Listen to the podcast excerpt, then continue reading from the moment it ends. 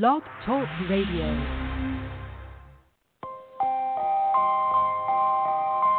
You are now listening to CLNS Radio, your source for all things basketball.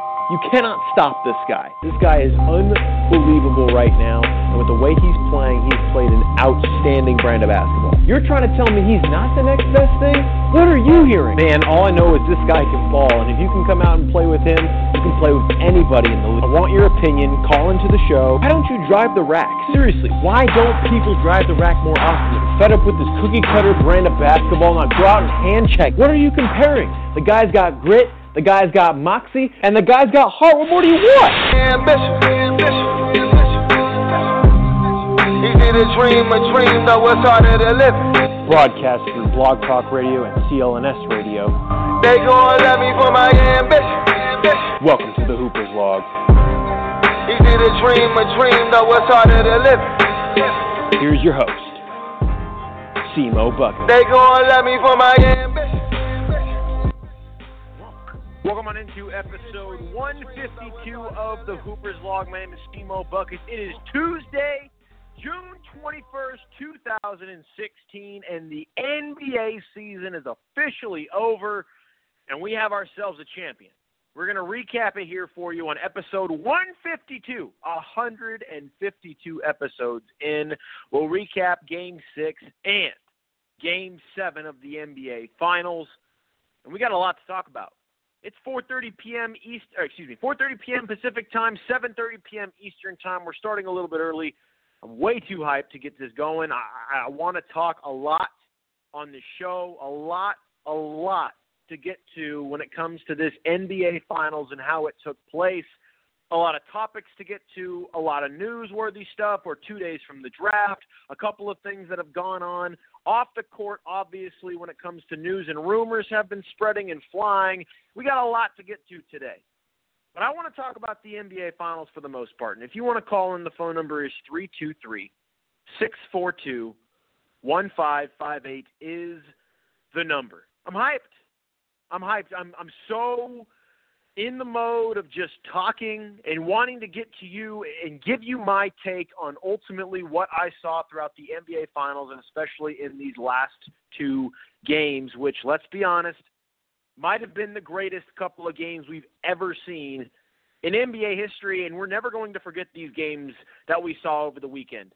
Whether it was on Thursday, whether it was on Sunday, it was some legendary basketball, and, and I need to talk to you about it. Let's get it going. Kevin Hart, get in the building. And Kevin Hart, let's start it off. Let's go. All right, all right, all right.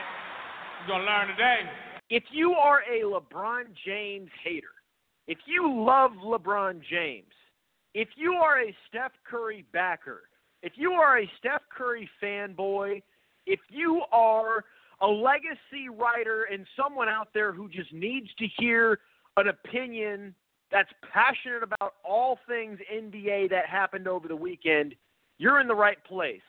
The Hoopers log is here for you. And if you want to go back to some to some uh, some oracle prophecy writing, go back to episode 119 of the Hoopers log with about eight minutes left in the podcast. We predicted what happened in the postseason and what we thought would happen in the NBA Finals, and it came to light. But let's get into this real quick. And I also made a proclamation in that podcast as well. In those final couple of minutes that I talk with eight minutes left in the podcast that you'll hear once you enter the eight minute mark. And you'll hear me make a proclamation that I'll ring true in this episode 152 today. Let's go back and recap the last two games of the NBA Finals, though, shall we? Game six of the NBA Finals. First of all, setting up the stage, the Warriors led the series 3 2 heading into game six. Draymond Green was coming back. A lot of the national media was writing off the Warriors as, as NBA champions already because Draymond Green was coming back. They expected some big things to happen for Golden State. But fair enough. 73 and 9 team, best team in the land, no debate. Coming into game six, everyone had it written down that the Golden State Warriors were going to get it done. Nope. As the best words of Draymond Green can explain from last year's championship parade, Nope. Cleveland decided to come out on a rampage, 31 to 11 in the first quarter, and at that point, it just turned into a how are the Cavs going to stave off the Warriors the rest of the way? Golden State played like garbage that first quarter, and they came out in the second quarter and bounced back. Cleveland still had a big lead, 59 to 43. They were up 15, I believe, at half. And the Golden State Warriors found a way to bounce it back, make it close going into the fourth. But Cleveland still found a way to take the lead that they did in the fourth quarter and keep that lead at bar at bay the way they needed to heading into the fourth quarter. They were rolling back into into isolation basketball. They were making some bad plays kind of heading into the fourth. But Cleveland found a way to hang on and they dominated game 6, 115 to 101. Everyone in this game talked about Steph Curry and his six fouls. Everyone saying, "Oh, he's the MVP. He's the this. He's the that. He's the XYZ, blah, blah, blah, blah, blah. Steph Curry, Steph Curry, Steph Curry. He got all these fouls that weren't warranted. He did this, he did that. Hey, let's be honest. He put himself in some pretty crappy situations when it came to the circumstance in game six of putting himself in early foul trouble. That's all Steph Curry. Look, you can say what you want about the last two fouls. The one where he should have stripped Kyrie Irving. Okay, first of all, you have four fouls. Why are you reaching in? Why are you reaching in on a player on the road when your team is getting dominated and you're putting yourself in that situation? For all we know, Steph Curry, all he needed to do is play tough defense. He still has four fouls, comes down the court, and he has one foul to spare with about eight minutes left in the game. Cool. Great. Your team still has a chance to win. You can't put yourself in that situation. Then when the fifth, when the sixth foul finally came, he's hovering and hanging around LeBron James and doing things that are just absolutely moronic, absolutely dumb. Trying to get the extra, make the extra effort play on players on the road when you're desperately needed. Dumb. He put himself in situations where he was going to put himself in a foul trouble scenario, and he did. And ultimately, it led to his demise, getting fouled out of the ball game. Now, whose fault is that? That's all Steph Curry. Steve Kerr, after the ball game, he sits there and he says, "Oh, he should be disappointed. He's the MVP. He should be getting all these calls." Blah blah blah blah blah. And look, Steve Kerr is defending his player. He's saying what's right, but you knew he was going to get fined. You knew he was. You knew he was. He was looking to get fined. He didn't care. He wants to win a title. He knows it's coming out of his paycheck, but who cares at the end of the day? Because he's trying to get an NBA championship. But here's what I got to say to you, as the generic, you know, uh, generic NBA fan listening to this, and if you're a diehard basketball fan, you know exactly what I'm talking about. Coming out of Game Six, Cavs win by 14 in a dominating fashion. And let's be honest, Golden State played great in the middle portions of the third and beginning of the fourth quarter. They played great, but they lost absolute cool on and off the basketball court. Steve Kerr, oh, he should get those calls. He's the MVP. Okay, here, let me debate you this, Steve Kerr.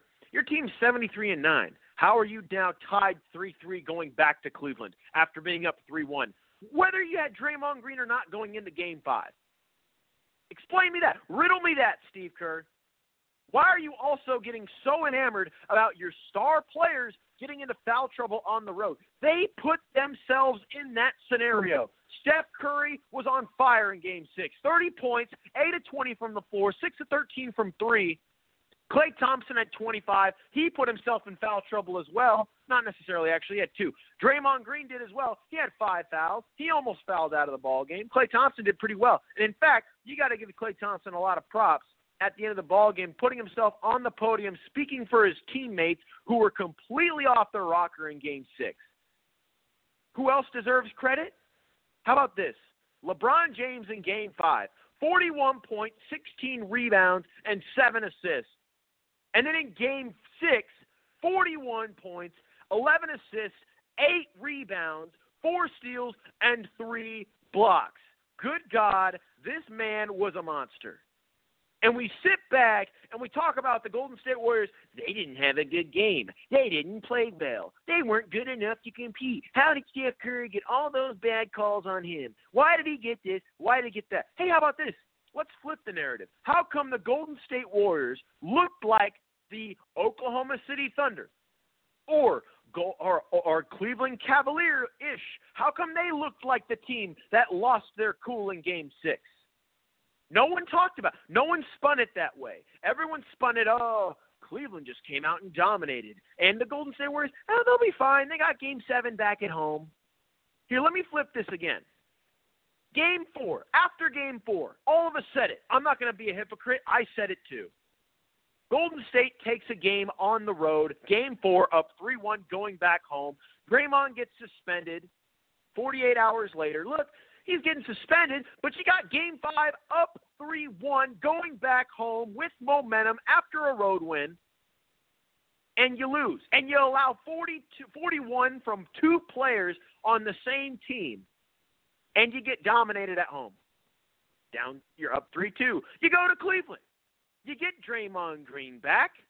You got Steph Curry, the unanimous MVP. He goes off for 30 points. Klay Thompson goes off for 25. And you still lose. And Draymond Green doesn't show up. Again, eight points, 10 rebounds, six assists. They don't show up. It happens. You still lose. You get dominated. You only score 11 points in the first quarter. Where'd you? Wh- wh- you didn't show up. You didn't show up, Golden State. And then on top of that, at the end of the ball game, on social media, Steph Curry's wife, Ayesha Curry, what does she do?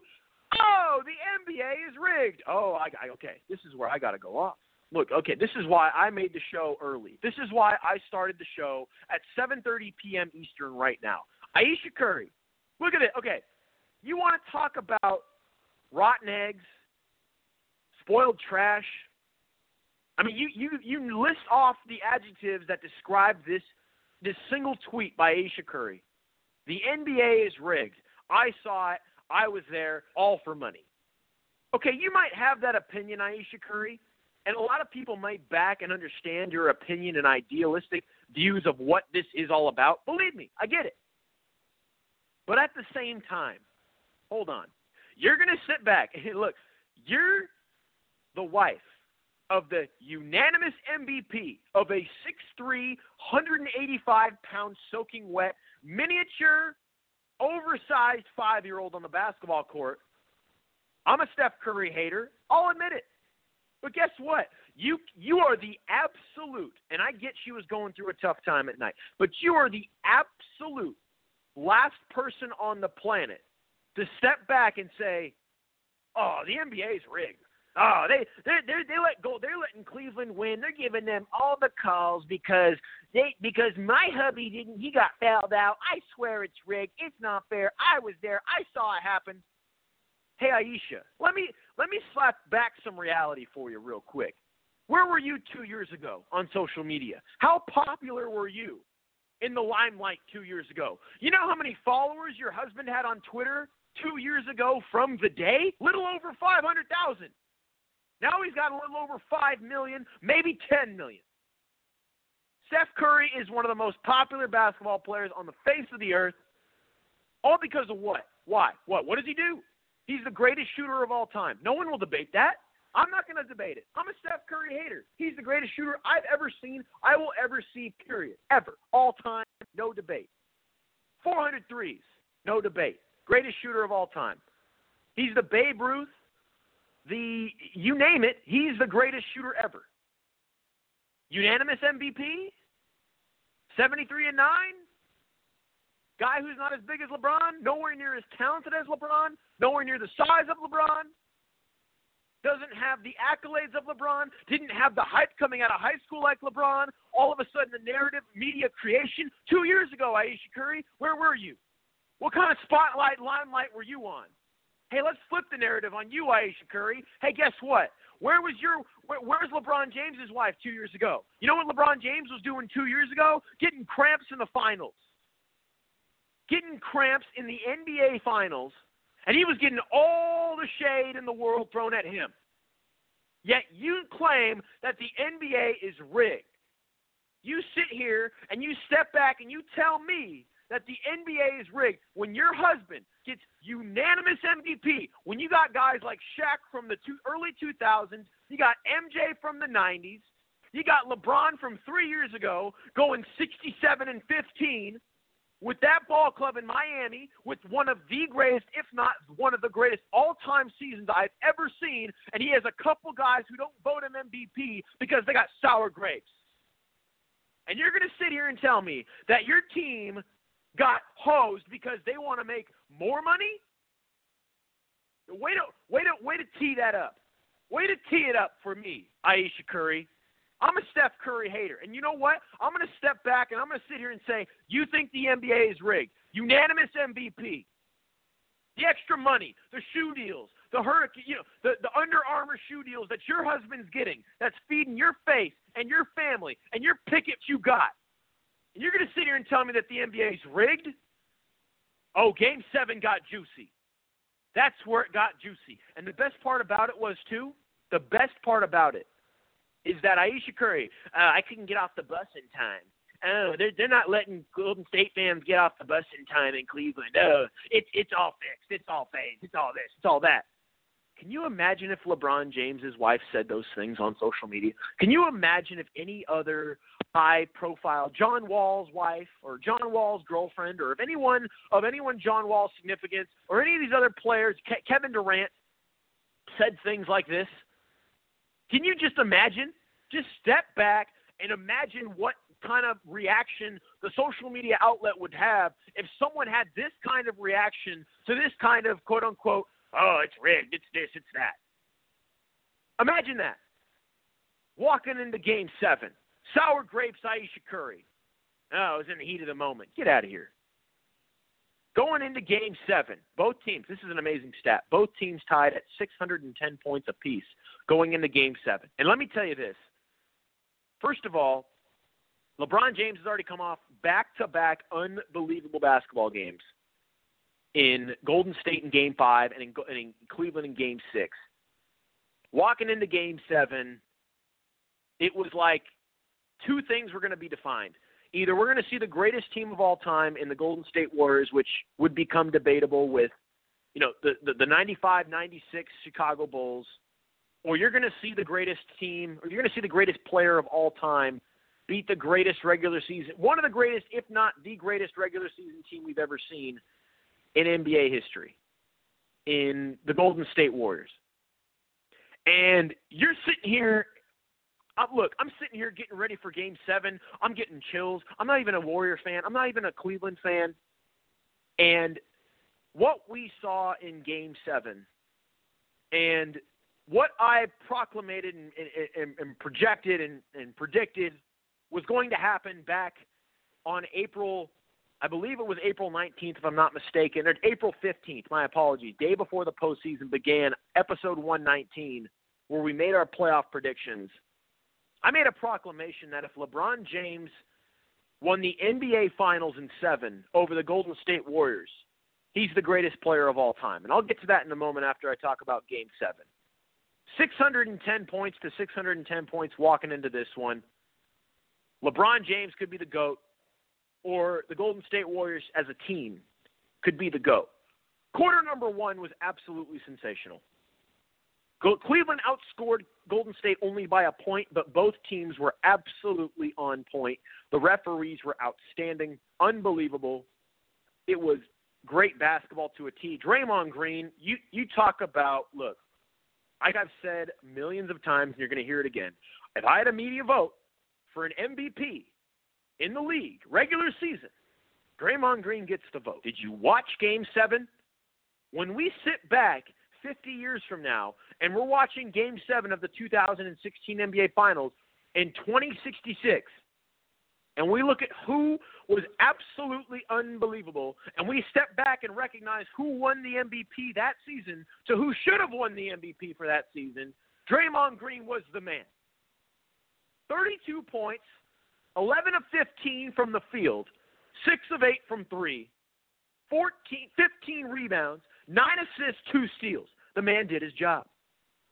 The man, Draymond Green, was the man. He did everything he could.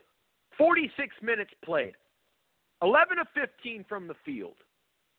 Unbelievable. There's nothing else you need to say. Draymond Green was the best player in the NBA all year long for the best team in the league from the standpoint of wins. No debate. No debate. And, and guess what? He also had the heart and the balls to play damn near the entire game. 46 minutes out of a potential 48.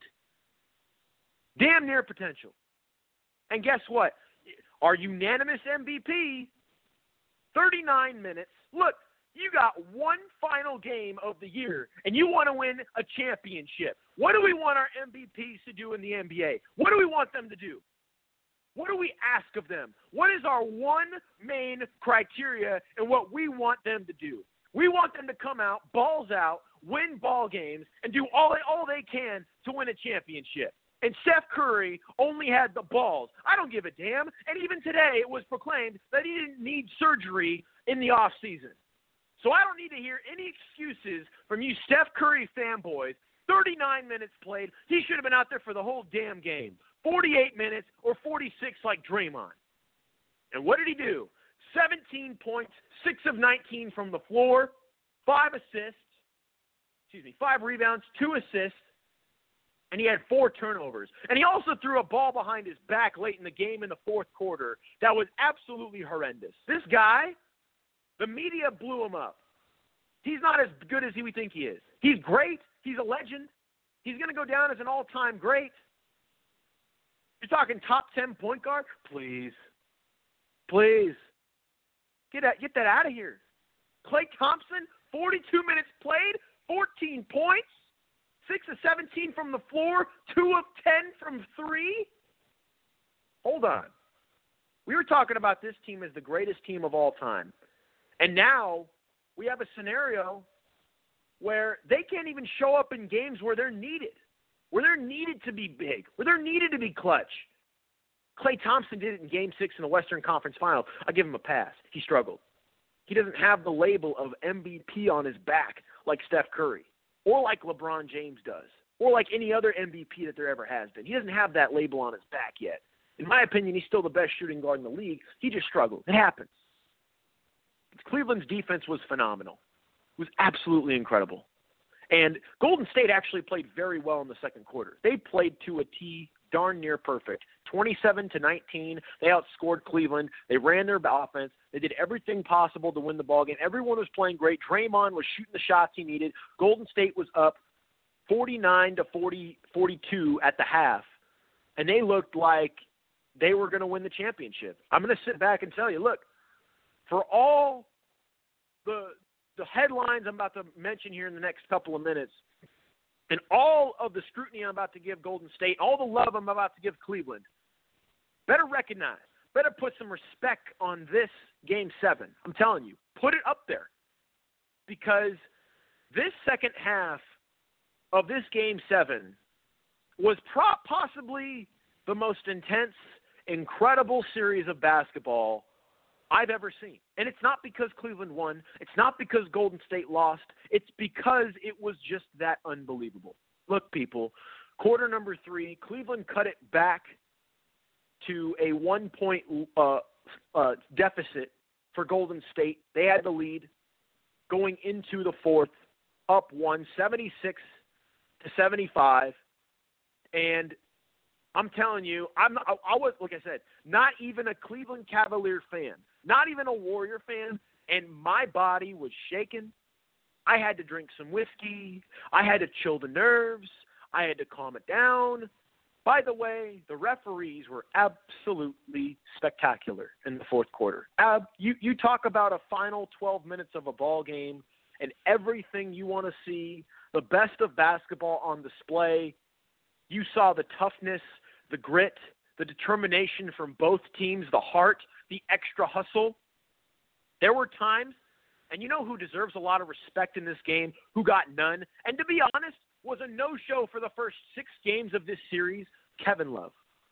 Yeah, listen to this stat line. I know he only had nine points. I know he only took nine shots. But 14 rebounds, three assists, and two steals. This guy dove for loose balls. He grabbed the offensive balls that were necessary for this team to make the extra outlet passes get things going on the offensive side of the ball. Kevin Love was huge. And the last time LeBron James played in a game seven of the NBA Finals, Chris Bosh was a no show. No points. I believe he had like nine rebounds or seven rebounds or something. Kevin Love made himself a presence in this ball game and made himself known throughout the land that he was a big presence in Game 7. Without Kevin Love's performance in Game 7, the Cleveland Cavaliers don't win the championship. In fact, this was a complete team effort heading into the fourth quarter for the Cavs to cut it back to a one point deficit. And I'm just going to be honest. The, fi- the first seven minutes of the fourth quarter was spectacular basketball. It was two teams duking it out back and forth, slow pace, defensive stops, back and forth, great basketball. But the part that I think we all need to remember in game seven of this 2016 NBA Finals, two legacies on the wire. The greatest team of all time against potentially the greatest player of all time. Five minutes left in the ball game. Klay Thompson hits a layup to tie it up at 89 to 89. And what happens? Both teams get a couple, three, four, five possessions left in the ball game. The Warriors make great defensive stops. Cleveland kind of went back to some isolation basketball. LeBron pulled up from three on multiple occasions and missed clanks. Golden State came down, and I'm telling you, I rewatched it today at work, and I rewatched the final five minutes of the game, and watching it, you see Golden State go into their sets, and I'm just going to say here and say Cleveland's defense was absolutely unbelievable, and what they did to what they did to absolutely just distraught Golden State, allow for Golden State to get into their offense. And there were times where Golden State got great shots, but every time they did, Cleveland found a way to dig deep and attack the three point line and try and get a man on someone, and it worked. Cleveland then came down on multiple occasions, made their turnovers Golden State tried to make the fast break. Andre Iguodala down the lane. LeBron put the cape on. He put the cape on. The Superman music was in the background. And he made the greatest block I've ever seen in my life. I mean, we talk about Tayshaun Prince and what he did to Reggie Miller about 10 years ago.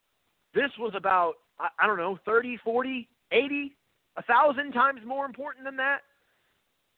I, I, you can't you can't put into words how I mean I went crazy. Like my girlfriend was looking at me like, "What are you doing?" Oh, LeBron James just made a block that uh, is not human. Uh, we need to get the FBI down here immediately and say uh, this, this guy needs to be tested for uh, for for actual uh, unidentified species because that block was the most insane block I've ever seen. The dude's head was above the rim. His left arm grabbed the rim and he blocked it a shade before it touched the backboard. And when once he did it, you heard the collective gasp in the arena. Because let's be honest, Andre Iguodala makes that layup. It's 91-89. Cleveland gets the ball back, and maybe they don't make a shot down the other end. And if Steph Curry or whoever comes down makes another shot, you got the greatest team of all time. We just went back to back. That mo- that was the greatest thing we've ever seen. Then they come down. LeBron misses a shot. Golden State gets the ball back. Steph Curry does some dance moves on, and again, Kevin Love, huge defensive switch on Curry, unbelievable defense, and Curry again another boneheaded shot selection that I've been saying since November that he takes these god awful, ridiculous, horrible qualified basketball shots that I've been saying for the last four months. And everyone's like, oh, it's because it's Steph Curry. It's a good shot because it's Steph Curry. He can do that because it's Steph Curry. But if every high school, college, 29 other NBA teams, if he did that on that, he would be sat on the bench, wouldn't be put, wouldn't be playing for the rest of the game because that's how bad a quality of shots he takes. If they just get into their flow of their offense and they get it done, they take the lead on multiple occasions. The ball behind his back to cause a turnover. Steph Curry flat out choked down the stretch. Say what you want. He's getting all the shade in the world. Can you imagine if LeBron James threw a behind the back pass on a half court transition play with two minutes left in Game 7 of the NBA Finals tied at 89. Can you imagine? LeBron would be getting sliced, diced, fed to the poor, used as mulch. I mean, you name it. LeBron James is dead tonight. He's dead. He's he been dead. He look, he's done. Steph Curry does it. Uh, you know, not here. Not here on the Hoopers log. Are you kidding me? And then Kyrie Irving. Look, you talk about one of the greatest shots you'll ever see in NBA history. Don't get me wrong, isolation basketball, it's not something that I preach, but let me tell oh, you talk about medicine. You talk about medicine for Steph Curry all season long. 400 threes. How many of those threes of the 402 that he made this year did he do dancing with his defender up on the top of the on top of the perimeter of the key? From 30, 35, 40 feet out, shooting isolation basketball all year long. Get 100, you know, 82 games, 100 games, you name it. And what happens? 55 seconds left. Kyrie Irving, one dribble left, one dribble right, step back, three pointer in the eye, in the cranium, in the cornea of Steph Curry's face, and inside his skull, wherever his eyeballs operate. Kyrie Irving jumped in there, scooped out his eyeball, shot a three in his face, rattle, rattle, ding. 92 89. One of the greatest shots you'll see in NBA history, and you'll remember for the rest of your life until the day you die as an NBA fan. And Kyrie Irving in that game, by the way, you talk about Uncle Drew in the clutch. Look, they need to make a new Uncle Drew commercial. Just, just put together some clips of this NBA Finals Game Seven of Uncle Drew, and just make a new commercial because that was stupid. Then you come down, and again, that's where Curry tried to make the three, missed it. LeBron almost makes one of the greatest dunks in NBA history. Draymond Green, clean block. In my opinion, it was clean. They called a foul because LeBron went down with some serious force. I thought he broke his arm. I thought he broke his shoulder. I thought something bad had happened. And he goes to the free throw line, misses the first one, makes the second, and at that point you're thinking, I don't, I don't know if I've ever seen this. Like at that point you're thinking, what else is this for there for this man to do? in LeBron James. 10 seconds left. Golden State gets the ball down four. Uh, I believe it was Curry or Klay Thompson misses the three. Maurice Speights gets it. And I'm going to tell you my circumstance before I go to the phone lines in a second. But as I'm watching Maurice Speights shoot the shot, and I know it's already over because I see LeBron getting excited. And I see LeBron getting hyped up and, and, and pumped up for his team – I, I don't know if you did this as a fan or as anyone out there, but I, I started bawling. Like I started crying, and it was. uh I think everyone who was is from Cleveland has seen what just happened and understands the pain of that city. The amount of jokes that Cleveland has been the butt of for years as a sports town, as anything you can imagine knowing all the hatred LeBron James has received over his 13 year career, the decision, knowing some of these guys like J.R. Smith, Iman Shumpert playing for the god awful New York Knicks, seeing Tyronn Lue, who got stepped on over Allen Iverson, who was a joke for the last 15 years. Knowing the scrutiny that the Cavs faced as an organization when they got rid of David Blatt and Tyronn Lue became the coach and all the jokes and all the hatred that the Cavs faced. All the all the times this team has gone through, the series that they just went through, being down 3 to 1. All the emotion, the effort, the extra hustles, the defense they played. They just held Golden State to 89 points. And don't get me wrong, alcohol was a big part of it, but I started bawling. I mean, I you see, look, if you're any if you're an athlete of any type, a hardcore athlete, whether you name it or not, and you saw LeBron James's expression in real time, not replay, none of that, in real time, and you're watching his expression go from excited to all of a sudden you're just seeing it on his face, the flood of emotions. That wasn't scripted, people. As much as LeBron James is a part of trying to get his team, his his his offhanded comments, his his this is that, all the stuff behind it, you eliminate that the moment that happened. That man went through an emotional circumstance at the end of that ball game that went back to his childhood of bringing a championship back to Cleveland that had been droughted, droughted for 39 years the moment he entered the league. The drive in Cleveland. Broncos over the Browns. Browns leaving Cleveland in the mid 90s. You keep going. The Indians in the mid 90s. The drought that they had faced as an org- as, as a city. And LeBron finally brought it. And you saw that on his face. You saw J.R. Smith in his tears, the press conference. I, I cried a lot. I cried a lot on Sunday. I mean, and it was not because I'm not even a fan of Cleveland, and just seeing the struggles. Like, again, I, I hate to be a preachy guy on the radio. I really hate to because I understand the beliefs of everybody.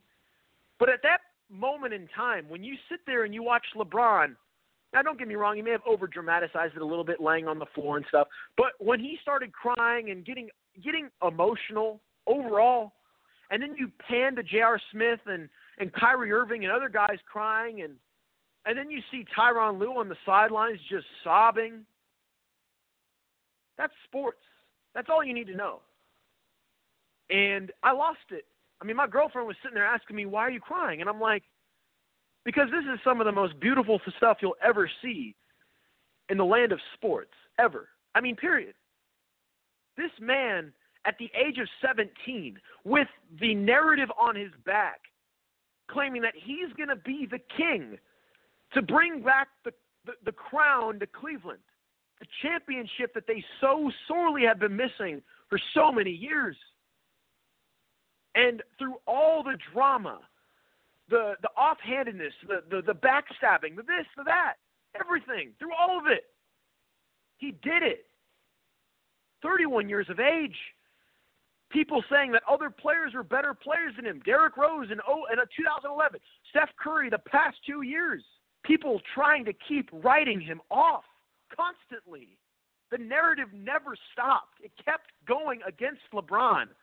And this man put it on his back and the most amazing part about it was he went from Cleve- he went from Miami, a 30-win cl- team in 2013-2014, uh, to winning a championship 24 months later over the greatest team, five minutes from being the greatest team of all time, in the Golden State Warriors. And LeBron James just, I mean, if that doesn't spell the greatest player of all time, which I proclaimed. I'm not one of these phonies that said it over the last three games. I said this if he wins the series in seven over the Warriors, I'm proclaiming him the greatest. Now, you don't have to, and I would understand why, especially through contextual argument and an argument that would suffice me. I get it.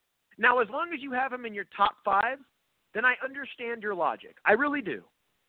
But for me, MJ, there's no way MJ could could bring a championship to Cleveland. I'm sorry. He couldn't do it. Magic Johnson, he played for the Lakers, so it's kind of unfair to, to, to, to say that. Larry Bird played for the Celtics. It's kind of unfair to say that. Wilt Chamberlain was a guy in his own class. Maybe Wilt could have done it. Maybe Kareem Abdul Jabbar could have done it in his prime when he played for Milwaukee. Look, Kareem Abdul Jabbar brought a championship to Milwaukee. That's insane. But from the standpoint of just the narrative and the amount of expectations this guy had on his back – to bring a championship, he did it. 27 points in game seven, 11 rebounds, 11 assists, two steals, three blocks. Yes, he had five turnovers, but he did everything he could.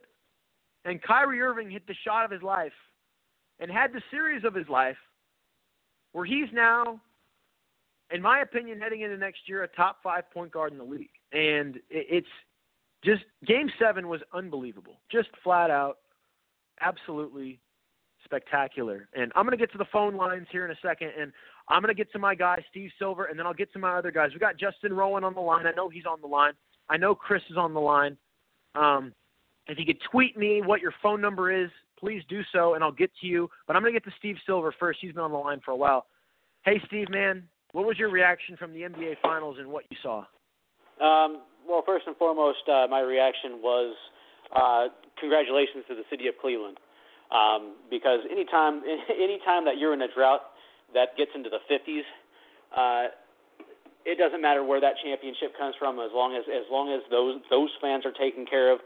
To me, that's what this championship was about. I mean, if you put it in context and you put it in perspective, there were guys, there was guys and gals in their teens and early 20s back in 1964 watching Jim Brown win that championship, and 52 years later, these cats are now in their 60s and pushing 70s uh, and you know it, they had to wait that long just to win, just to witness another championship. So to me, first and foremost, all the love goes out to the city of Cleveland. Finally, the drought is over, and finally, you don't have to worry about the shot or the you know or the drive or the fumble, you know, or you know, worry about Jose Mesa in Game Seven in the ninety in the '97 World Series. All of that can be put put to rest because your your your native son, LeBron James, delivered on what he promised he was going to do when he came back in the manner that he did it. And mind you, they were down three games to one. Game five, game yep. six, and game seven. They, they they did what no other team has been able to do, which has come from a three-one, and basically, and and take advantage of the fact that uh, Steph Curry was completely non-existent in these NBA Finals. That's that's that to me that was the biggest that that was yep. probably one of the biggest bigger factors on top of the LeBron James triple double in Game Seven, which by the way was absolutely phenomenal. It's the fact that you have an un, a unanimous MVP, and now you're now you're in the NBA Finals. So you get there. This is this is your time to shine. You're the MVP on, on a 73 win team, and this is your time to come out and play. This is your time to not only not only justify the 73 wins, but also justify the fact that everybody you know everybody everybody bowed down and put put that vote on your feet as the first uh, unanimous, and you come up you you disappear in the NBA Finals. In the NBA Finals, you disappear. You're up three games to one. You have a closeout game right. on your floor, and you disappear. You disappear. Unbelievable, unbelievable. I'm not going to sit here and say that Golden State lost it and Cleveland didn't deserve it because they earned everything. LeBron James deserves it. Deserves to have all this adulation because again, fantastic series from him, especially in games five, six, and seven. But let's be perfectly honest. I mean, it takes two to tango. In Golden State, you know, Golden State. I, I have no idea what, what you know if they had nothing left in the tank. I, I don't know, but to to be non-existent in, the, in those last three games, and the manner in which they lost, Lord have mercy. My apologies. My apologies. I was muted. Um, my apologies. I, look, you're right. This NBA Finals was Steph Curry was non-existent. And you know what's crazy is, is I've been thinking about it and how I would show and throw all this dirt onto Steph Curry. You know what? I'm not going to do it because guess what? I'm a Steph Curry hater, and you know what? As all the flack I've given him all year, this is kind of this is kind of the karma that all Steph Curry fanboys deserve. This is kind of the karma that the fans are finally recognizing that it is really hard to win a championship. I mean, look, it's not guaranteed. Just because you've won 73 games, just because you've gone 18 and 0, just because you've won 116 games, Patriots in 2007, Mariners in 2001, this Golden State Warrior team, they're all in the same conversation now. And so for that to be said and for that to be stated, this this Golden State Warrior team and these fans and, and Steph Curry they're going to come out and recognize that they're. I wouldn't necessarily call them the villains heading into next year, but at the same time, hearing all the rumors that are spreading around with potentially Kevin Durant coming through if, he doesn't stay with the Thunder, which I doubt is going to happen. I think he's going to stay with the Thunder. But uh, and Dirk Nowitzki potentially coming there if he, which he's opted out of his free agency, which out of his contract. This this team is in a is in a weird scenario right now, and these fans, I completely understand if they're going through an absolutely brutal time. Steve, I'm going to put you back on the line, okay, bud? We got a ton of people on the line. Sure. Um, so I'm going to keep you keep you listening. Absolutely. Thank you for your take. Absolutely fantastic take. Um, Justin Rowan of Cavs Nada. This is you, right, bud? Yep. Yeah, it is. I want you to give me your reaction on how you were feeling throughout the last three games of the finals, and just overall the, the pulse you had going forward as as a Cavs insider and what you saw covering this team, just just just just just give me what you got, man.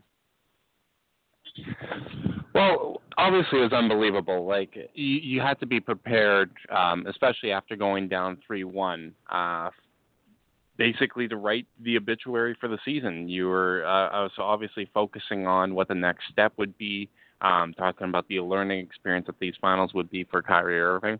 Um, but then as the the series kind of progressed, you just keep getting more and more hope.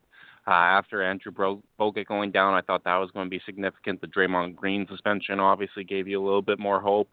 Um, I just kind of hoped you get through Game Five. Felt confident going into Game Six that LeBron wasn't going to lose two on his home court, and then Game Seven. Uh, I mean, it was you, you saw the game. It, it was the margins were close. Um, one play basically ended up being the difference. Uh, uh, it, it was absolutely unbelievable. It was um, some of the most intense basketball um, I've watched. Um, it was nice, as you mentioned earlier, that the referees did not take control of the game. Uh, the, the final yes. five minutes were chaotic, um, but it, it was incredible to see these teams go back and forth uh, without interference of the refs. Uh, they didn't become the story, and it, the game was won on the basketball court, and, and nobody felt slighted by it. So um, I, I think that's all you can ask for as an NBA fan. I think watching this game down the stretch of Game Seven. Look, I mean, and this is the thing I was telling people heading into Game Seven. I saw a whole bunch of people on Twitter mentioning I'm so nervous for this game, and, and the thing I would tell people, we're kind of our own community on Twitter, we're our own little basketball community. You got your fans, you got the people who are you know insiders, experts. You got people who are, uh, you know, you got people who are casual fans. You got people who know the game. People who are players, kind of like Chris, who's on hold. We're gonna get to him in a second. And uh, you got other fans out there, and uh, there were people who were Golden State fans and, and Cavs fans sitting back saying, "Hey, you know, I'm so nervous for this game." And I kept telling them, and I messaged them, and I and I te- and I texted them through Twitter, and I said, "Hey, look, as a Spurs fan, I've seen it go both ways. As you know, on the road, uh, lost to Cleveland, uh, excuse me, the Miami Heat in 2013. I I was absolutely gut wrenched at the loss." But at the same time, especially after the way Game Six ended, but at the same time, you know, you saw one of the greatest players do what he did. And in one of the greatest years I think LeBron ever had. Not that this isn't much, this is great, this is way better. But I saw that. And I saw also 2005 when we won the NBA championship over the Detroit Pistons in seven. It is as devastating as it is uh, as it is uh, uh, great. You feel great as much as you do devastating, but at the same time, mm-hmm. Golden State fans, and at the same time, when you watch what they did, being up three one, especially look, and this is the this is the gut wrencher for them, and I totally get it. You win Game Four the way you win Game Four. It look, all of us, I think, any unless you're an absolutely delusional on some sort of you know uh, some sort of drug type person who thought that Cleveland would come back. Look, after Game Four, it it was bedridden, like you said, putting it in stone. I mean, whether Draymond Green was suspended or not, whether Tyronn Lue got fined for his for his comments on the official, it, it looked like it was over going back to Cleveland, or excuse me, Golden State. And even though they lost, when Kyrie did what he did, and what LeBron did what he did in Game Five, I mean, and then Game Six was what LeBron did, and then and then and obviously the Game Seven, like you said, people will not give enough credit for how unbelievably legendary Game Seven was. Those final five minutes, man. Like I said, I, I if I wasn't inebriated, I don't know if I would have made it. I was sober and I was freaking out. I was like, oh my god! Every single shot, every dribble, every pass, every decision, every time Golden State grabbed a rebound, it felt like Golden State was going to go on a 10-0 run in two minutes. Every time Cleveland grabbed a missed shot, I thought LeBron was going to come down and dunk and break the backboard. Every time Kyrie had the ball on each dribble, every like every single waning second, I thought something absolutely magical was going to happen. And as it just kept ticking down and no one was scoring for four minutes straight, and it stayed 89 89 going into that final minute when Kyrie shot the three, and he made that three. I I did this thing with my girlfriend. I was watching the game live. I didn't know what happened. I was watching it on kind of a little bit of the delay. I was watching it on Wi-Fi, and I looked at my girlfriend and I, and I walked towards the door, and I almost left the room because I was like, I can't handle this. This is too stressful. Like I, I couldn't like I'm not even a fan of either of these teams, and I was stressed out. I, I said I'm out of here. Like I gotta go. Like I can't I can't watch this mm-hmm. anymore. like this is way too intense. I can't imagine if you're a Cleveland fan or a Warrior fan. I mean, this was just this is basketball at its absolute peak, mountaintop, precipice. Use the adjective. This was the greatest basketball I think we've ever seen. And like I said, 50 years from now, in 2066, you can almost write it down. No matter whether whether we're watching, you know, television or or some sort of uh, other type of thing going on, whether you name it, whether we're watching TV in 3D, this game will be on some form of, of television site, and we'll be like, bro, that game seven in 2016, that was bonkers, bro. Like that's what we're all going to be saying. This is on the level of the 2010 NBA Finals between the Lakers and Celtics. Look, that game was unbelievably legendary. This game was on that level, if not higher. It, absolutely crazy. I mean, what was your take from what the Golden uh, look as as a Cavs insider and, and obviously covering the team all year long. I mean, could you have envisioned this happening? And I know I picked this team in seven, but not to come back from down three one in the that they did. But could you have envisioned this happening back in February or, or late January when they made the change with Tyronn Lue. It's just absolutely insane. No, you assume that the coaching change was going to give them uh, a little bit more toughness. I, I thought Tyronn Lue was going to be able to get to this team more. Um, it, not in my wildest dreams would I imagine that they'd be able to come back from a 3-1 deficit. I mean, no team had even forced a game seven in in his finals history after being down by that deficit. Um, obviously having LeBron James, you believe that he can overcome these things and he, he can do things that are, are absolutely historic because he's made uh, a career of making the unsustainable look sustainable and, and making it the expectation. Yeah. Um, so obviously you have a belief and a confidence, a kind of a trump card with LeBron. Um, but no, right. given the mental collapses of this team, uh, random road losses to Portland by 30 points, um, a string of consistent games against a 73 win team uh, just seemed uh, outside of the realm of possibilities when, when, when you looked at them back in February. It's just it's just absolutely incredible. We have Chris from LA here. Uh, I think Chris, I want to ask what you have to say about the NBA Finals, and then I'll let you ask Justin any questions you want. And then we also have a caller on the line, too. We'll get to him in a moment. I swear we will. Um, but, Chris, uh, take the floor with what you saw in the NBA Finals. And if you have any questions for Justin, feel free. Um, yeah, man, thanks for having me on. Um, first of all, no I have to go at Curry. I have to go at Curry because I think Curry really got exposed. Um, you can easily see that Curry is good, but if you bully him and push him around enough, he can't exude his greatness. You won't be able to see him do what he does if you just push him around. Like you kind of saw it in the Thunder series a little bit, where they pushed him around and he was less effective. But this series, we really saw him get pushed around off the ball, and he just disappeared completely. You know, with they bumped him off of, and when he tried to run off any screen, all his off-ball movement was just shut down completely because every time he took a step, it was a push, it was a jab, it was something he was getting hit in his chest, and it was just too much for him to handle. And I think it's going to be a long summer for Curry. It really is because he yeah. didn't show up in the finals. Um, all the things his wife said, you know, just a lot of negative attention on him right now, and I think it really is. It, it really exposed him a lot. He got exposed this series. He really got exposed for being a uh, I don't want to say one dimensional, but it kind of is kind of one dimensional.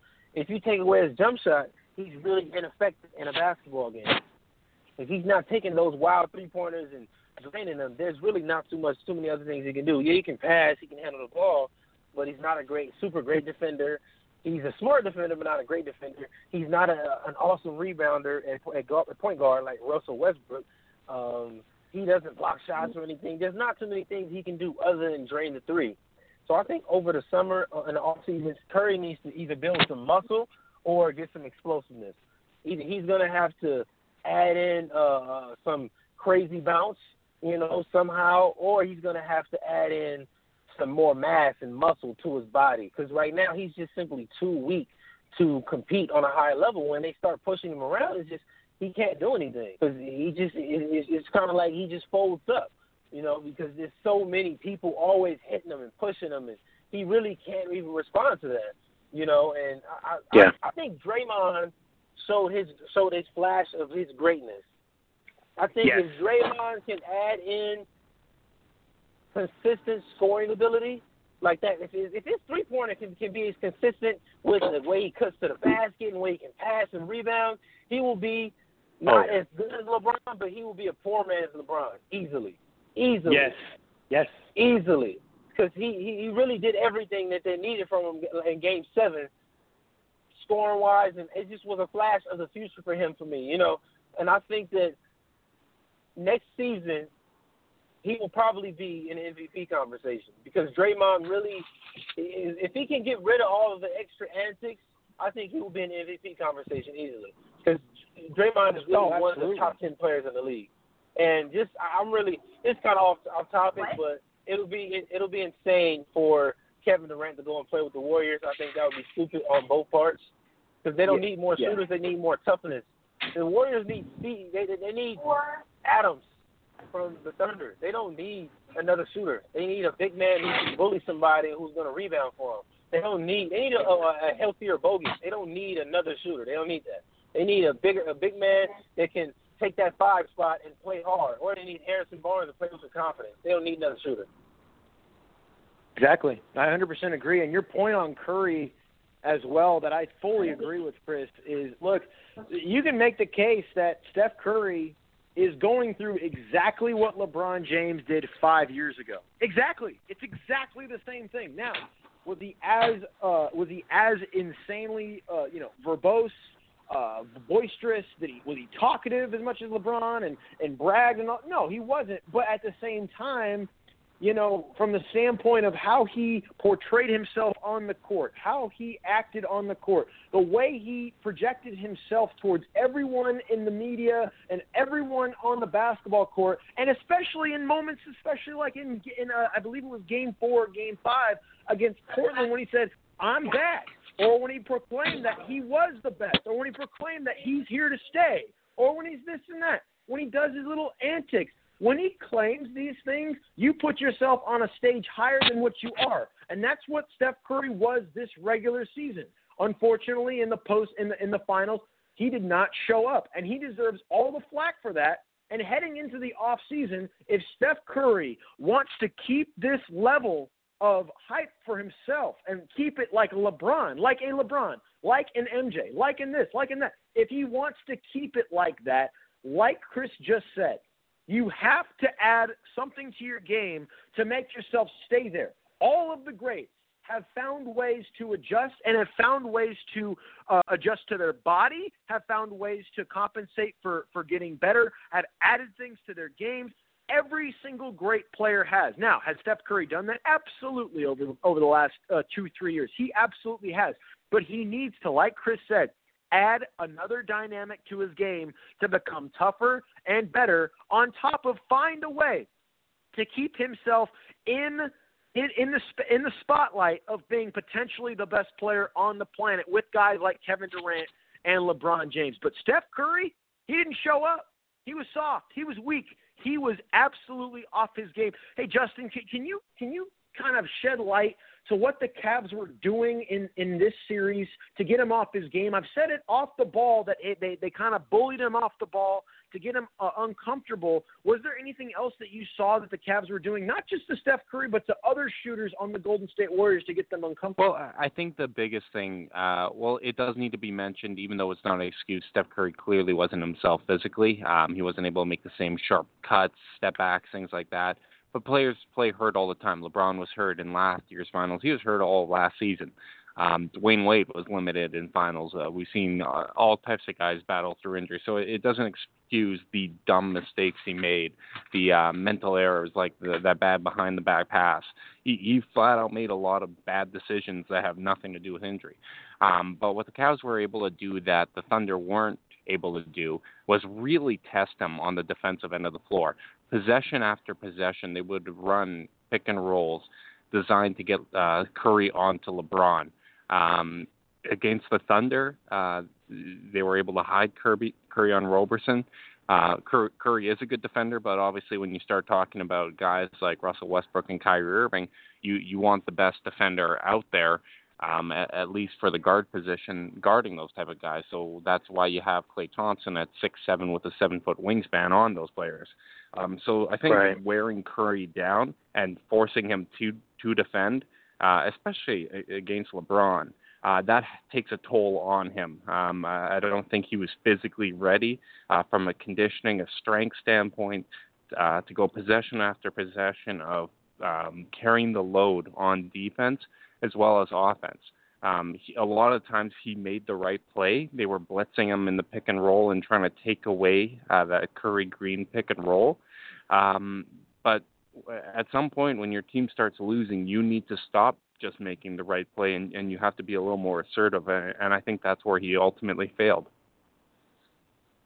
I agree with you. I, I, think I think the blueprint that Oklahoma City laid out for Cleveland really helped them going into the final. I think if Gold, I think if Golden State actually, and this is I know this is obvious to say because of of, of rest and all that kind of stuff, but from the standpoint of defensive strategy, I think if I think if the Golden State, I think if sorry, I think if the Oklahoma City Thunder didn't push the Warriors to the, the way they did and force them to adjust their hand, I honestly think that the, that the Cleveland, I think that the Cleveland Cavaliers uh, would have had a very, very, very tough time defending Steph Curry, and I think it would have been much harder for them. I think the adjustments that Billy Donovan put on the on on the Golden State Warriors in the Western Conference Finals uh, significantly helped out the Cleveland Cavaliers. I said something to this degree prior to the finals. I said, with the way that Oklahoma City has been playing, especially once Golden State made that comeback to win the series in seven, I made the point look, what Oklahoma City's doing right now, because remember Cleveland won their series in six, as you know, uh, Justin. Uh, when when they came back in that seven game series, I said Cleveland's probably sitting back and thinking, oh man, even if Golden State comes back and win, we're just going to kind of take what what they did defensively against Curry and Thompson, and we're just going to maybe tweak it a little bit on switches. It's going to be insane. Um, it, it's going to be absolutely insane what what uh, what they're going to do in the NBA Finals. And the Cleveland Cavaliers did that, and they switched off guys like Tristan Thompson, like you said, LeBron James, other guys. Kyrie Irving had his shot at him sometimes. Uh, obviously, Iman Shumpert, for the most part, early on in the series, they found ways to wear down Curry off and on the ball uh, to get it going. Do you think, Justin, also as well, that the uh, that the that the Golden State Warriors, while playing the Cleveland Cavaliers in the first four games, do you think they became a little bit overconfident when they uh, when they when they attacked them going into Game Five and Game Six? Oh, absolutely. I, I certainly wouldn't recommend ever poking the bear. Um, a few beat reporters have brought this up. I believe Brian Windhorst as well as uh, Ethan Sherwood Strauss have both mentioned uh, that a- after four games of this series, uh, the, the Warriors didn't respect the Cavs coming into this series, and, and they didn't respect them after four games. Um, and I think they underestimated just kind of the impact um, that LeBron could have on a series. Um, and I think that mistake ultimately led to them being more relaxed and uh, helped make this comeback possible. Um, they, they certainly must respect them now. Um, but ultimately, I, I think they tried messing around with them too much, and it, it was a big part of why they ended up uh, blowing that lead. And uh, Klay Thompson's talk about them being better than the Showtime Lakers uh, apparently inspired a bit of a debate in the Cavs locker room on whether or not they actually were. And I think that drove home just how good this Warriors team was. So it was a combination of giving them uh, kind of that sense as well as uh, underestimating them. For years from now, we're going to see the Golden State Warriors and Cleveland Cavaliers series, it's going to be on documentaries for years to come. I can guarantee you, from the Cleveland perspective, from Golden State perspective, this whole series in Game 7 by itself was a storybook waiting to be written. And I can guarantee within the next 20, 30 years, we're going to have documentaries on this series by itself. it's going to be incredible. We have a caller from Fresno, a- Adrian from Fresno. He's on the line. Hey, Adrian, how you doing, man? I'm doing good. How are you guys doing? Doing good, bud. Doing good. What was your take on the NBA Finals, man? Uh, I think it was just overall a really good series and great basketball by on Cleveland's part. Uh, they never never gave up, and that's the the main thing you got to do, especially being down three one and and like everyone's been saying, I think Curry just didn't show up. And uh, my father had actually uh, called this. He knew that Curry was gonna crack or not crack to say or actually not crack, but not really show up. Yeah, he he was really ineffective for so uh, game seven. Yeah, 17 points. I think he missed about 10 shots. Was it from the floor? He was. Yeah. He, he was. Yeah, he was uh, not himself. And like um that other caller was saying, he really just needs to develop something else. Uh, uh, try and take it to the hole, or or just become an, a, a really effective if he can't be a shooter. Um, I think this cements LeBron's uh, place in the top three, my top three, and it should be other people's top three. He uh, yeah. with two games single-handedly changed, went from uh, easy series in five to now a game seven that it will go down in history as one of the best uh, play uh, playoff games and even finals games. And excuse me, uh, really, I just I thought Cleveland deserved it. They fought harder and like like other people were saying, I just think that that the Warriors, yeah, they they looked overconfident. They were talking about how they were better than the Showtime Lakers and how they were um uh Steve Kerr saying that he's the MVP, talking about Curry that he doesn't deserve these calls, you know, just boosting themselves up as if they are head and shoulders above the rest and that's what I took away from the finals. It was a really good series as a basketball fan. I was happy that I witnessed it. I'm 17 years old. It was some of the best basketball I've ever seen as in my short yeah. period of watching basketball. So it was just a really fun yeah. series as a basketball fan. I'm I'm not a fan of either team, just like a majority of the people watching. But yeah, it was yeah. I was just excited. I was I was emotional. I was in it just as like you I was on the floor. You know, and watching. It was intense, sweating, jumping. It was it was a big yeah yeah. It was it was a crazy game, and I couldn't understand how the fans in the arena felt when they seen Kyrie hit that dagger to win it. Oh man, they must have just been they must have just been absolutely. You could feel it in the arena that the breath. They, look when LeBron made that block, oh. you could feel the arena just kind of, just kind of, just just just bubble a little bit with with like oh, oh, oh yeah, like what just happened. Yeah, definitely. And then, yeah, and then definitely. you saw, and then you saw when Kyrie Irving hit that shot, they were like, well, in a weird way, it was like, dang, like he made that shot, but in another way, it was like. We know Steph's going to come down and try and do it too, and he did, but he missed. It was another horrible another bad shot from the outside, bad quality look from from Curry oh, on the yeah, outside. Yeah. He's done it multiple and, times throughout the season. Yeah, and, and, and um, I forgot to say earlier. Oh, props to Kevin Love. He on that last shot yes. that Curry just threw up. He played phenomenal defense on him, keeping him, not giving yes. him space to shoot.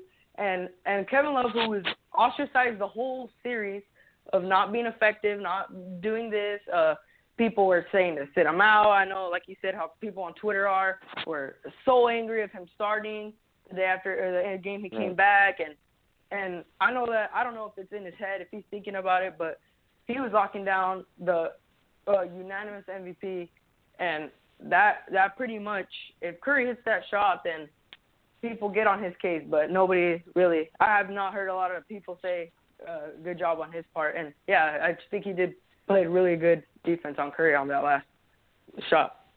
That game, that game seven by Kevin Love was was one of the best show up performances. And I'll ask you in a second, Justin. But the one thing you said, uh, the one thing you said, Adrian, that really uh, resonated with me about how you said uh, your dad said that that Curry was not going to show up in this series, and I've said it for a long time. I don't like basketball players that set their game in uh, outside in. I like basketball players that set up their game inside out. Whether you're a guard, whether you're a big man, whether you're a stretch four, you're a you're a, you're yeah, a point yeah. forward, whatever you are, the best way you can you can play your game and the and the way basketball was meant to be played was to play as close to the basket as you can. And how you set yourself up, and, and the best way to be as successful as possible, is to go inside and, and, and, and really establish a game down there, whether you're making your shots, whether you're getting position, whether something's going your way, or whether you're finding an angle to the rim.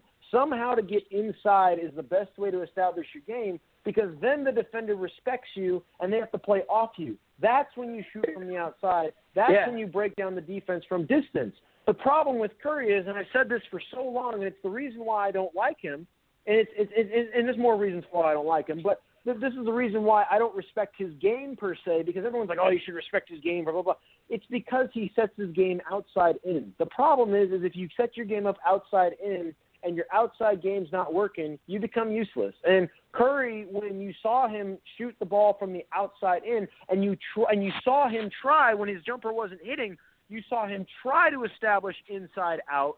The problem And he was he just couldn't, he- yeah. He exactly. He's just too slow to get to the paint. Now, is he smooth? Does he finish at the rim with with the best of them? Is he is he finesse enough to finish around the rim with the best of them in physical contact? Yes, but the problem is is that he doesn't get he he's not fast enough to break angles of defenders in the NBA on a consistent basis. Can he do it against teams or players with a lack of ability to to play a, a good defensive angle? Can he get a good angle at times? Sure, but on a consistent basis he can't. Kyrie Irving, Yeah. Russell Westbrook, guys of that nature can, and that's why when they set their game up inside out, the moment they can get inside and they can get in your head as a defender and they can attack you on the inside and then when you start attacking on the outside, that's when you as the defender become scrambled eggs. You can't do anything. You can't guard them outside, you can't guard them inside, you become off balance, and that's when you become an unstoppable force. Curry has always set his game up on the outside in.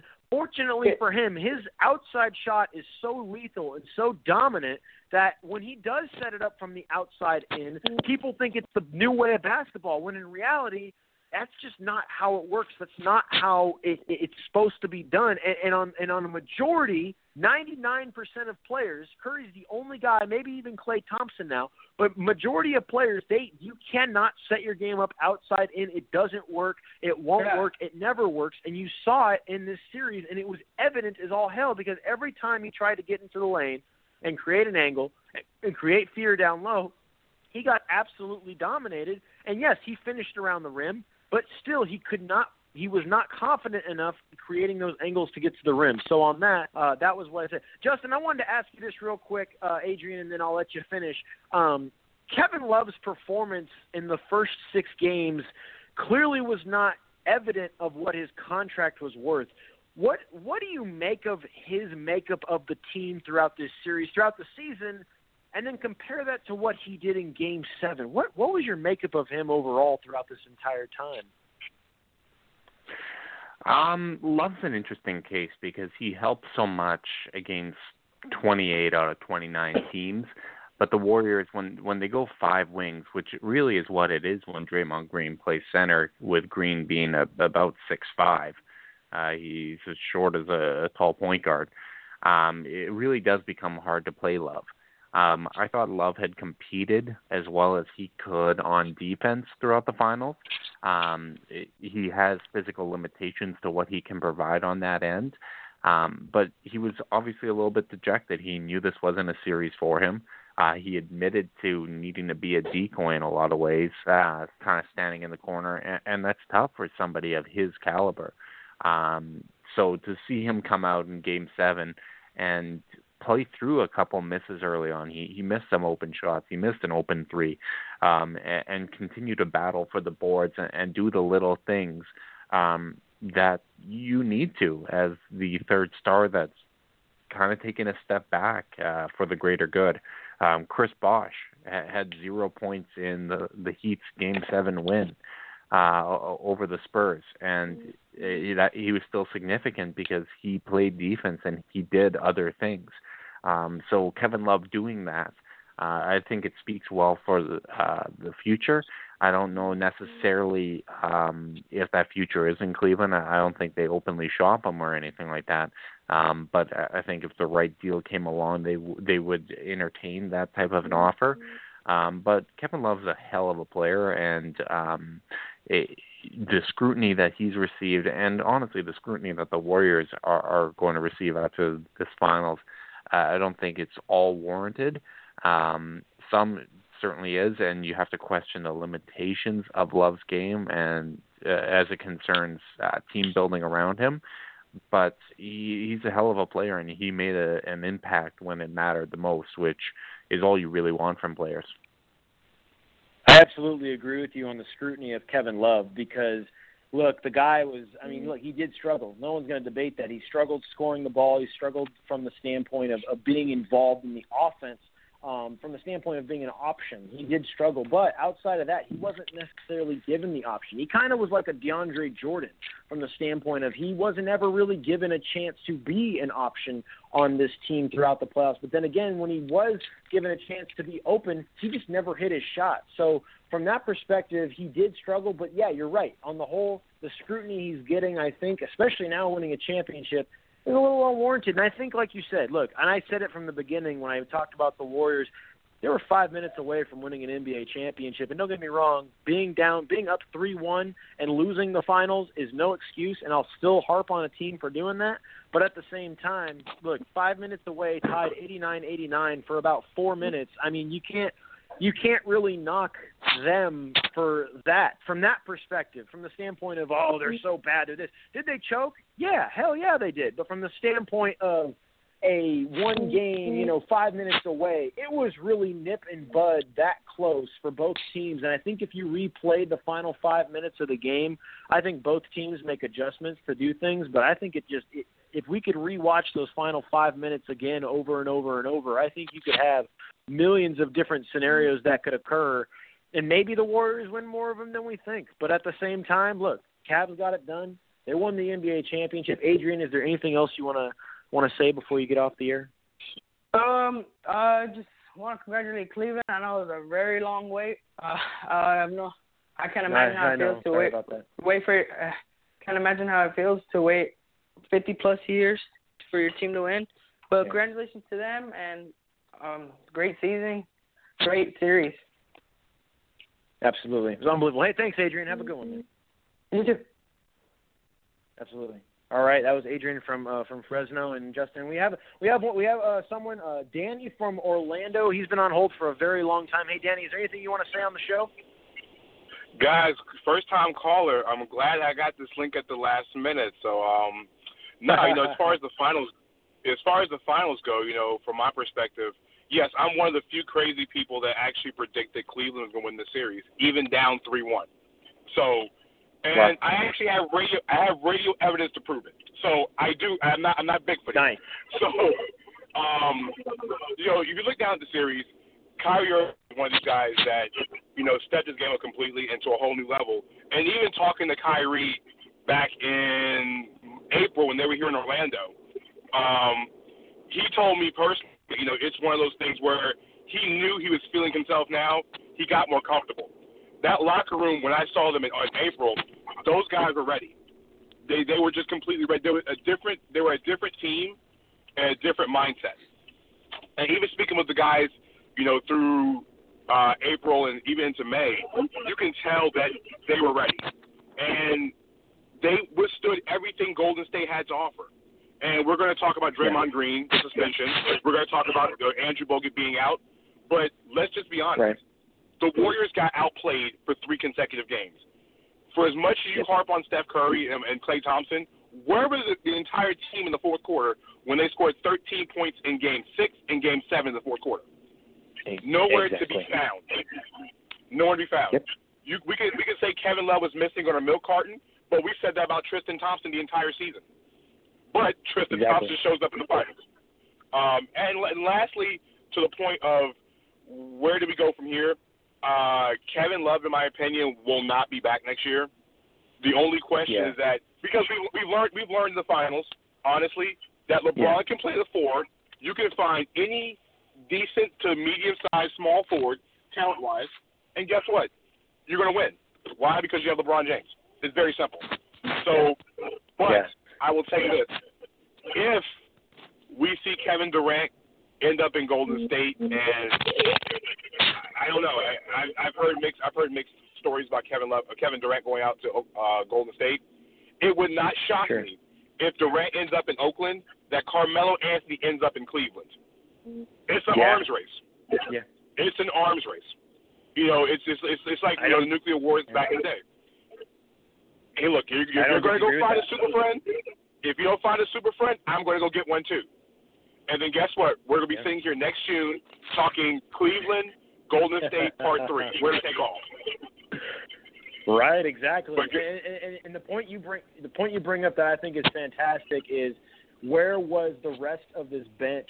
Where where were the where was the rest of this bench uh, for the Golden State Warriors going forward? I mean, you talk about a team that you, you talk about a team that in game one had 45 points off the bench, and, and we're talking about Shaun Livingston and all these guys coming off the bench playing absolutely incredible. And as the series played out, almost to a T from game one all the way to the end of the game, the bench just completely dissipated and disappeared. I mean, you talk about a team that just like you said got outplayed. And, what's the link to your radio show so that people can check out your radio heavy? I love to hear it. Hey, the show is called Full Court Press Radio. It is on actually we're on on tomorrow night. So you know, Tomorrow night, I gotta show okay. love because yeah, what's tomorrow night, 8 p.m. Uh, we'll be on the Happy Hour Network. Uh, like I said, we'll post the links. You know, big shout outs to the guys at, at NBA Lead. You know, uh, for joining up with us. So you know, I got to show love. You know, we started this. We, we started working Yeah. with you guys. You know, a couple days ago. So when I saw the podcast, the first thing I was like, I got to jump on. Not have to be a guest, just to call in and show support you guys, man. And you know, just, I Hey, no Justin's problem, on the show before as well too. I think Justin's been on the show before, so. So Yeah, you know, yeah, it was great, great, you know, great kicking with you guys That's good. tonight. And like I said, call call in tomorrow night. We're talking draft, you know, and like I said, we're going to be supporting you guys no matter what. So it was a pleasure being on. Absolutely. Thank you, Danny. Have a good one, bud. You too. All right, awesome. That's good stuff from Danny in Orlando. Um, Justin, man, the Cavs are NBA champions. Uh, is there anything else you want to say before we start talking NBA draft a little bit before we get off the air?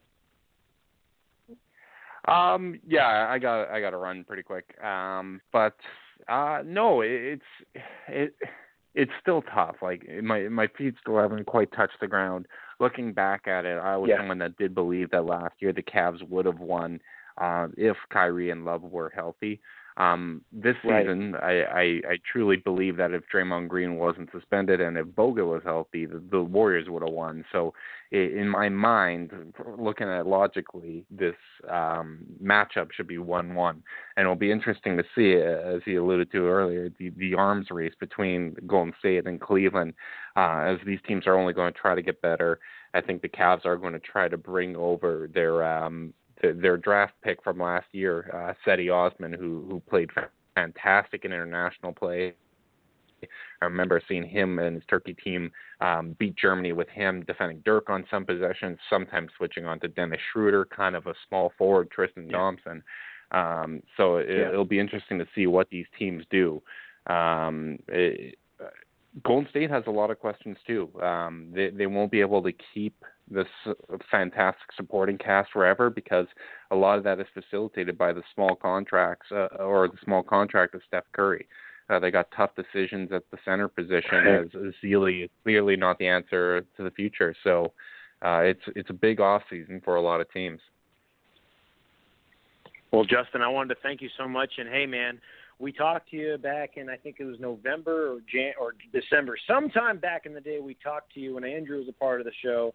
Unfortunately, Andrew's gone left and done his own thing, but uh, I'm still thankful for when you called in. And I don't think we would have thought that we'd be sitting here, you know, two days after Father's Day and sitting and saying that the Cleveland Cavaliers would be NBA champions, especially with Golden State being undefeated at that time, doing what they were doing um, it's it's truly one of the greatest stories in sports history with what Cleveland just did this year. And again, congrats, man, for covering this team. And I, Mhm. I'm sure it'll be something you'll remember for the rest of your life. Absolutely. Well, thank you very much for having me on. Enjoyed it. Um, there, there's no way I could have pictured this moment, but uh, it's right back to the grind. Uh, David Griffin's apparently trying to get a draft pick. There's the Kevin Love question. So uh, I'm sure we'll have a lot more to talk about in the future. You only get to be champions uh, for so briefly before you you have to start Yeah. that defense with a lot of teams coming at your back. Exactly. Well, thank you again, Justin. Have a good one, bud. And uh, so, with that, let's talk about the draft. We got about five five minutes left in the show. Um, Ad- Adrian in Fresno. Hey, Adrian, just here. You can be on the show, bud. What's up, man? Uh, um, nothing much. Just You- I'm anxious for the draft as a Lakers fan, so I I can't wait. Oh shoot. Okay, I wanted to ask you this question since you're a Lakers fan. I know you're a big Laker fan. I see you on Twitter all the time. Do you think do you think Brandon do you think Brandon Ingram is going to be uh, in a Laker uniform come uh, Thursday night or do you think they're going to pick up someone else for the Lakers? Um, I, I think uh, Ingram is the obvious choice. Uh, I've heard rumors that Buddy Hield they're really interested in, but if, if since Simmons is off the board now that the Sixers confirmed they will be picking him, I think Ingram. Yeah, I Yeah. think it, the Lakers would miss up would mess up big time if they don't pick him up. I think besides Simmons, he's only, one of the only other players in the draft that can make an immediate impact as soon as they get in the league. Well, and another thing too is, is this is the thing that's frustrating to me. I mean, we're just chilling here, we're talking on the radio, you know. And, and the Yeah. thing to me that's frustrating is is a lot of people think that this draft is so there's no there's if, if people are telling me oh there's not really a ton of great players in the draft Look, i'm sitting here looking at this draft board like obviously ben simmons is tran is transcendent. He's he's kind of like a miniature lebron. Brandon ingram's Yeah. a pretty good uh, when he when he gets bigger he's going to be a better scorer. Kris dunn i don't know if you've heard this story on kris dunn. Kris dunn when he was nine years old was gambling at the age of nine and hustling people to try and survive on the streets where he was living with his brother. This guy is a flat out freak from Providence. He's a he's a point guard, six four, two twenty point guard, heart of of a lion. Jaylen Brown, Jamal Murray, Buddy Hield, like you mentioned, he can walk into the NBA right now and score twenty for anybody. Um, you got Yeah. guys like Denzel Valentine, Brice Johnson from North Carolina. You got Malcolm Brogdon, Malachi Richardson. Uh, you got a couple other guys, De- Domantas Sabonis, and then you got a bunch of other guys that haven't really been talked about, but are guys that can go into the league right now and be uh, be guys who can be productive. Isaiah Whitehead from Seton Hall, Diamond Stone. Yeah. He's kind of a, eh, but he's a big, big guy from Maryland. Fred VanVleet, senior from Wichita State. Gary Payton too, senior from Oregon State. Oh, Wayne yeah. Sheldon, Wayne Selden Jr. Kansas. He's a junior. Yogi Ferrell from Indiana. He knows how to lead a squad. You got Perry Ellis from Kansas, senior. Isaiah Cousins, senior. Georges Niang, Iowa State, fundamental, six foot eight, 230 pound sophomore from Iowa State. Marcus Paige, Ron Baker. You got all these solidified seniors heading into the league this off season in the in the in the in the draft. I don't understand where all this talk coming from. From the draft is so shallow and so non. What, what's your take on that, bud? Oh, I just, you know, people are are quick to think just because it's not a big name, they're not productive. It's definitely it's not the draft class we had last year with Jahlil Okafor, uh, D'Angelo Russell, Porzingis. But as you mentioned, there's guys in that draft class that could go and be productive. Diamond Stone's a big guy. He could he could grab uh, eight plus rebounds a game. He's really he's big and and Buddy Hill, Buddy Hield, who's a fantastic shooter, even though the Villanova game was not his best.